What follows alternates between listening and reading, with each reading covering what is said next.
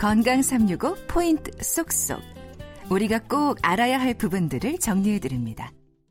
건강 365 듣고 계시는데요. KBS 홈페이지와 유튜브, KBS 콩, 그리고 팟캐스트로도 서비스되고 있습니다. 오늘은 뇌졸중에 대한 말씀 듣고 있고요. 한림대 성심병원 신경과 오미성 교수와 함께 합니다. 교수님, 그러면 뇌졸중이 이제 두려운 이유 중 하나가요. 결국은 우리의 삶의, 삶의 질과 직결된 부분이 아닐까 싶어요. 그 후유증이 남는 비율이랄까요? 이게 어느 정도입니까? 음, 한 저희가 어떻게 표현을 하냐면 3분의 2 이상의 환자는 완전히 뇌졸중 오기 전의 상태로 못 돌아가는 경우가 더 아, 많고요.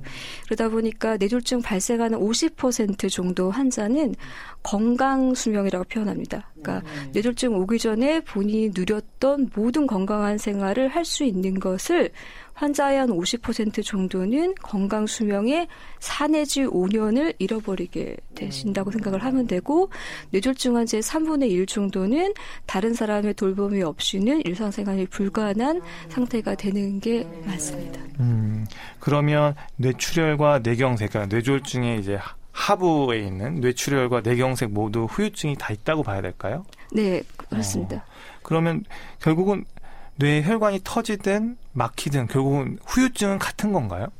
휴유장애는 같죠. 그러니까 그 환자 휴유장애가 나눠지는 거는 그 환자가 뇌졸중에 처음 왔을 때 증상에 따라 달라집니다. 어떤 일부 환자는 운동 한쪽에 이제 운동 마비가 왔으니까 보행이 양될 수도 있고 어떤 환자는 말을 못하는 실어증으로 왔기 때문에 언어 장애가 올 수 있죠. 음. 어떤 환자는 아까 말씀하신 대로 시야 장애, 반맹이 음. 왔기 때문에 시력을 잃으실 수도 있기 때문에 환자가 나타나는 신경계 증상 휴유장애는 환자의 처음 뇌졸중 증상 증상에 따라 다양하고 처음에 오셨던 증상의 정도, 심각도, 중증도에 따라서 또 다양한 거죠. 음, 그러면 그 후유증이 처음에 뇌졸중이 왔을 때 치료까지의 시간, 어떤 이런 시간하고도 밀접할까요? 네, 밀접합니다.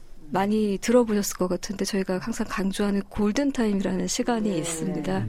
왜냐하면은요, 저희가 뇌졸중이라는 병이 갑자기 생긴다고 말씀을 드렸잖아요. 네. 혈관이 막히거나 터지면 왜 그때부터 저희가 이제 시간을 째깍째깍 세기 시작하냐면은 음.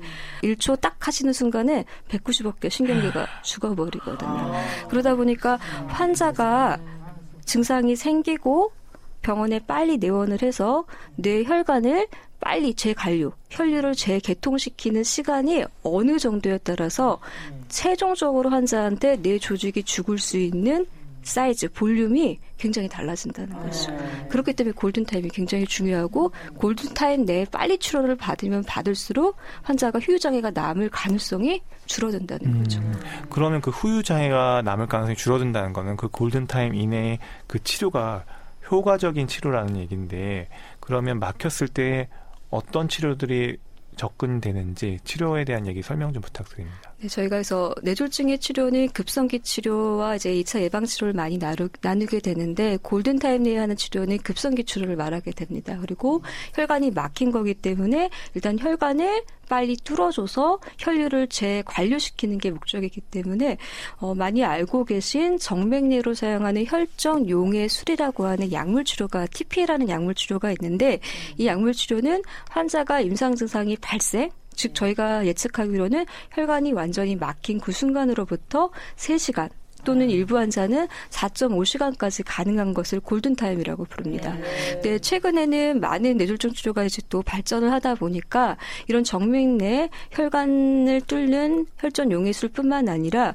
동맥내 막힌 동맥으로 직접 접근을 해서 혈류를 재관류시키는 동맥내 치료가 나왔습니다. 근데 그 네. 동맥내 치료도 모든 시간 다 가능한 건 아닙니다. 아. 혈관이 막힌 환자, 특히 뇌동맥 큰 뇌동맥이 막힌 환자한테는 증상 발생 6시간 이내에 치료를 하기 때문에 그런 동맥 내 제거술은 6시간이 골든타임이 될 것 같습니다. 음, 그리고 이제 치료가 되고 그 재활 치료도 상당히 중요하다고 들었어요. 그래서 3개월간의 이 재활 기간이 또 후유증의 정도를 결정한다. 뭐 이런 얘기도 있던데요. 이것도 맞는 얘기인가요? 네, 맞다고 생각하시면 됩니다. 저희가 뇌졸중이 오고 나면 보통 요즘 환자들은 재활 치료를 굉장히 급성하게 많이 시작을 하게 되는데요.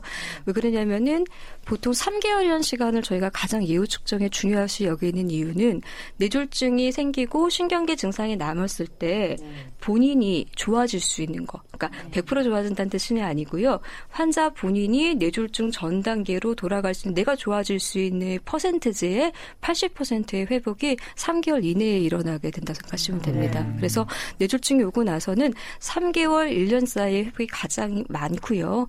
그 이후에 남는 휴후 장애는 회복을 많이 기대하기는 힘들기 때문에 저희가 이제 재활 치료를 병행하고 중요시 여기는 거는 어, 이런 시기가 됩니다. 음. 우리가 보통 뇌졸중 얘기를 하면은 보통 마비만 많이 떠올리는 경향이 있는 것 같아요. 근데 이 뇌졸중 환자분들이 이제 이런 재활 기간 이럴 때 통증이나 이런 것들도 있나요? 네, 통증도 많습니다. 이게 관절의 문제들이 있어서 첫 번째는 운동마비가 온 환자들은 초기에는 힘이 떨어지는 힘이 빠지는 증상이 주라면 시간이 조금 지나기 시작하면은 이제 관절 부위 위에 따라서 경직이라는 게 오게 됩니다. 아. 경직이 오게 되면은 그 경직에 의한 통증이 굉장히 많기 때문에 오는 경우가 있고 또는 뇌졸중 증상 중에 하나가 감각장애 증상으로 오시는 분이 있는데 이런 분들은 나중에 뇌졸중 후에 생기는 신경통으로 남기도 하기 때문에 음. 통증에 대한 문제도 사실은 이제 뇌졸중 생존하시는 환자들한테는 좀 큰 문제이기도 합니다. 음. 그러면 이제 뇌졸중에 있어서 이제 후유 장애나 이런 것들도 이제 우리가 개념은 잡혔는데 후유 장애하고 또 합병증은 또 다른 건지 뇌졸중 환자분들이 겪는 또 합병증은 또 어떤 게 있는지 궁금합니다. 후유증이라는 거는 말씀드린 대로 신경계 증상에 의한 신경학적 장애 증상을 주로 얘기한다면 합병증은 그로 인해서 생기는 부가적인 질환이라고 생각을 하시면 됩니다. 예를 들어서 이제 환자가 어, 삼킴을 잘 못하겠죠. 연화곤란증. 아, 침을 생기는 거예요? 그렇죠. 침을 생기는 게 잘못되다 보니까 보통은 그게 다 어디로 넘어갈까요? 폐로 넘어가거든요. 어. 그러면 이제 흡인성 폐렴이 굉장히 뇌경색 환자들은 취약하게 되고요. 뇌졸중 환자들은 두 번째로는 환자가 이제 자유롭게 소변이나 대변 같은 게 가능한 분들도 있지만 그게 안 되기도 하거든요. 그러다 보니까 요로 감염에 굉장히 취약하신 편이고요. 오래 누워 계시는 환자들은 욕창에 의한 2차 감염증이 가능합 가능하시고 그리고 운동 마비가 많고 고령 환자다 보니까 환자들은 낙상이 많습니다. 어. 그래서 골절의 위험도도 상당히 높기 때문에 그런 뇌졸중 신경계 증상에 의한 2차 증상, 2차 질환들이 발생하는 것을 합병증이라고 생각하시면 됩니다. 아. 그러니까 뇌졸중을 앓고 나서 사실 마비 이런 후유 장애만 생각을 했는데 실제로 흡임성 폐렴이나 욕창 그리고 요로 감염 또 낙상 같은 위험성 향상이 있어서 관리가 상당히 중요한 질환이다 이런 생각이 듭니다. 어 이제 또 뇌졸중 하면 우리가 빼놓을 수 없는 위험 인자가 아마 또 흡연이 아닐까 싶은데요. 실제로 어, 흡연과 뇌졸중의 연관성은 좀 어떻게 보시는지, 이게 나중에 또 재활 치료 과정 가운데서 담배를 못 끊는 분들에게는 또 그런 어떤 예우가 또 어떻게 되는지도 또 궁금한데요. 네, 이제 흡연은 잘 알려진 뇌졸 중의 위험 인자인 거 맞습니다. 왜냐하면 흡연으로 인해서 뭐 니코틴이나 여러 독성 물질이 신경 아 그 혈관에 이제 손상을 입히거든요. 또는 이제 흡연으로 인한 염증 작용들도 이런 뇌경색을 일으키는 원인이 되기 때문에 흡연하는 환자는 많게는 1.5에서 2배 정도 더 비흡연자보다는 뇌경색이 위험하다라고 생각을 하게 되고요. 또 연구에 따라서는 흡연하는 사람이 뭐 초기에 신경학적 증상도 더, 더 나쁘 나쁘다.